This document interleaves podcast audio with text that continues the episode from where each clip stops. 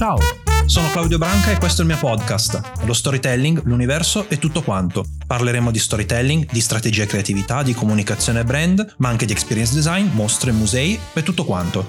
Fine dei preamboli. Si comincia! Prima puntata del podcast. Da qualche parte si deve pur cominciare, perciò cominciamo dalla domanda fondamentale. Che cos'è lo storytelling? Questo è il primo punto su cui cerco sempre di fare ordine perché sullo storytelling se ne dicono tante. Cominciamo con i tre modi principali di intendere lo storytelling in cui probabilmente anche voi vi siete imbattuti. Il primo è quello che vede lo storytelling come scrittura ed è tutto ciò che potremmo serenamente chiedere a un copywriter o a uno scrittore, ovvero l'ideazione e la realizzazione di storie testuali con particolare attenzione ai temi, alla struttura del contenuto, allo stile adottato, all'efficacia del testo sul suo lettore e nel contesto della sua lettura. Sapere inquadrare il proprio lettore e scrivere toccando le corde giuste. Il secondo è lo storytelling inteso come performance. È tutto ciò che potremmo chiedere a o imparare da un bravo attore, regista o oratore.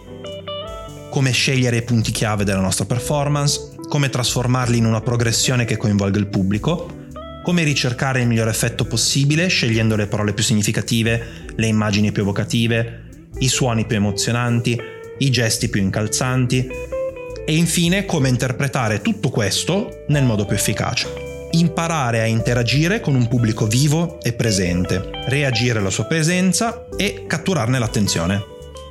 In entrambi i casi stiamo parlando di un'applicazione specifica del narrare. Nel caso dello scrittore, che potremmo estendere anche allo sceneggiatore se volete, ci troveremo per le mani un contenuto da poter leggere, ascoltare, guardare, fruire, insomma. Nel secondo caso invece ci troveremo a vivere un'esperienza, interagendo molto probabilmente con essa in un luogo e in un tempo specifici. Nessun problema nel dire che in entrambe queste situazioni si sta facendo dello storytelling, ma fermarci qui mi sembrerebbe un po' riduttivo. Il terzo modo di intendere lo storytelling è quello che lo interpreta come strategia, il pensiero dietro le quinte di ogni narrazione efficace. La visione lucida di come coordinare i diversi elementi, linguaggi e le diverse variabili che a più livelli influiscono sull'efficacia della nostra narrazione. Personalmente trovo questo terzo aspetto, lo storytelling come strategia, molto più interessante dei primi due perché probabilmente è l'unico che ha qualcosa di nuovo da dire e per il quale può valer la pena di usare un termine nuovo. Allora qual è la risposta alla domanda fondamentale? Sulla vita, l'universo e tutto quanto. Che cos'è questo benedetto storytelling? Per quanto mi riguarda lo storytelling è l'uso di un mindset di strategie e di strumenti propri della narrazione per scopi pratici.